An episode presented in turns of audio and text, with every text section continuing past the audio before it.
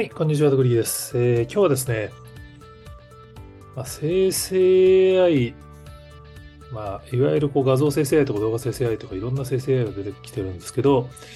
YouTube が生成 AI を利用していたら開示しなさいっていうルールを新しく作りまして、その開示をしないと罰則対象になるっていうところまで踏み込んできたので、ちょっとご紹介したいと思います。元ネタは IT メディアで YouTube 生成 AI 利用コンテンツに開示義務、違反すれば削除などの罰則対象にっていう。これ多分日本法人はまだ発表してないんですけど、アメリカ側の YouTube の、えー記事に出てるものですね。まあ、いわゆるこうステマの PR 表示とかと同じように、コンテンツに対してこれは AI を使って作ったものだっていうのを表示する機能を実装して、まだ実装されてないのかな？で、それをちゃんと表示しないと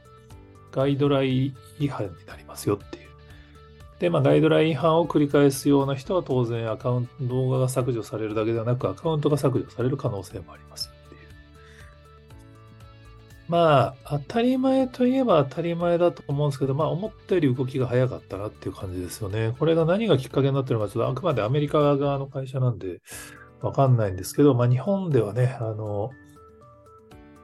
岸田首相のフェイク動画が、まあ、日テレニュースのテロップを使ってやるっていうかなり悪質な、もう動画の内容がひどかったですからね。まあ、なんか投稿した人はあまりに話題になったから、まあ、慌てて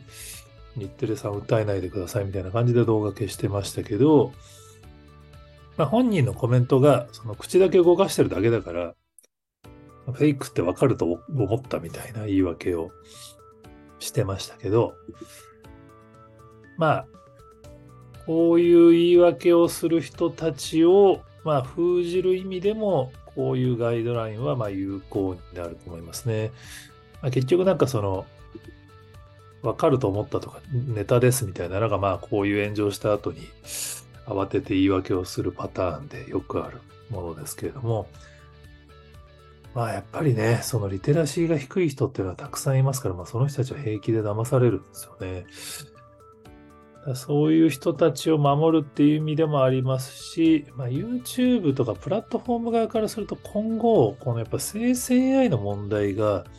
プラットフォーム側に矛先が向くリスクって全然あるんですよね。結局、こういうフェイク動画を放置しているからフェイクが拡散するんじゃないかっつって、プラットフォーマー側が非難の対象になる可能性は全然あるんで、今は多分まだ生成 AI 側の方の問題と、ま、なりがちですけど、今回の岸田首相の動画も、もともとニコニコ動画に上がったやつが X に切り出されて、それがめちゃめちゃバズって話題になったものみたいなんで、まあ、YouTube の規制は関係ないんですけど、多分、まあ、すでに X 側がやっぱりイスラエルとあのガザのやつでももうフェイク動画の温床みたいになっていて、まあ、それをどうするかみたいな結構社会問題になってますけど、まあ、そうするとやっぱり当然 X に対する批判も増えてきてるんですよね。まあ、いわゆる、まあ、マスクさんの運営方針になってから、まあ、言論の自由というのがかなり強調されるようになった結果、まあ、やっぱりヘイトスピーチとかフェイクが増えてるんじゃないかっていう疑念はあって、X 側はまあ、そういうものはシャドー版的な、まあ、露出を減らす方向で対応してるから、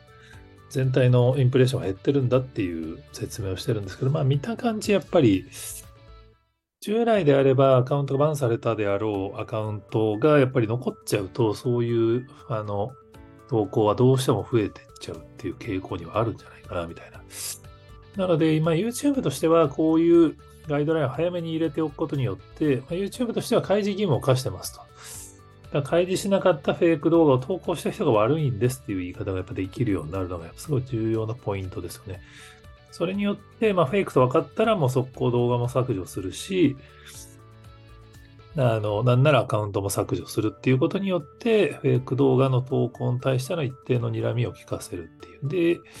社会的批判に対しても我々はこういう実装してますから、あくまでそれに対応してない投稿者が悪いですっていう言い方ができるようになるっていうことなのかなと思います。ただまあ一方でやっぱりもうすでにそういうこう生成 AI 系の動画って YouTube 上めっちゃ増えてきてると思うんですよね。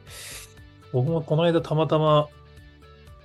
なんか似たような僕の記事のタイトルと似たようなタイトルの動画だなと思ったら思いっきり僕の Yahoo のニュース Yahoo ニュースの記事をそのまんま読み上げボットに読み上げさせている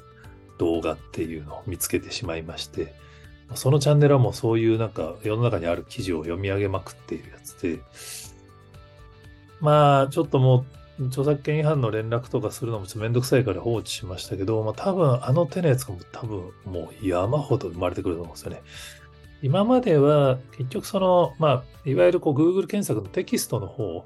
がいわゆるこうトレンドブログ的なものが、まあいわゆるこう AI もそうですし、もう安いバイト雇って大量に記事を書かせて、まあ、検索結果をそういうもうスパム記事で埋めてしまうっていう手法が増えた結果、Google 検索結果っていうのはもうね、若い人たちからすると Google 検索の結果は嘘が多いから、インスタとか TikTok の方が信じられるみたいな感じになってますけど、実は今回の生成 AI の進化によって、今度は逆にこう TikTok とか YouTube とかの検索結果がフェイクまみれになるっていうリスクが実はすごいあるんですよね。これがこのガイドラインとかでブロックできんのかどうかっていう、まあ、今後生成 AI の動画のクオリティどんどん上がっていく一方ですからね。もう人間が見ても本物か本物じゃないか判断どんどんできなくなっていくと思うんで、Google 検索と同じような結果に YouTube がなるのかどうかちょっと心配だなと思いつつ、まあ、まずはちょっとこのガイドラインがどう機能するのか、まあ、岸田首相フェイク動画みたいなのがちゃんと一定減らせるのかどうかをちょっと注目したいですね。ま、一方で YouTube がこういう手を打ったことによって逆にこう X とかの方が、とか TikTok の方にこういう問題が移るリスクもあるんで、他のプラットフォームが手を打つかどうかも注目したいと思います。はい。今日はちょっと違いますけど、こちらのチャンネルではできるだけあの明るい未来のエンタメの話題を取り上げていきたいなと思っていますので、えー、こんな話もしてますよっていうのがありましたら、ぜひコメントやツイートで教えていただけると幸いです。今日もありがとうございます。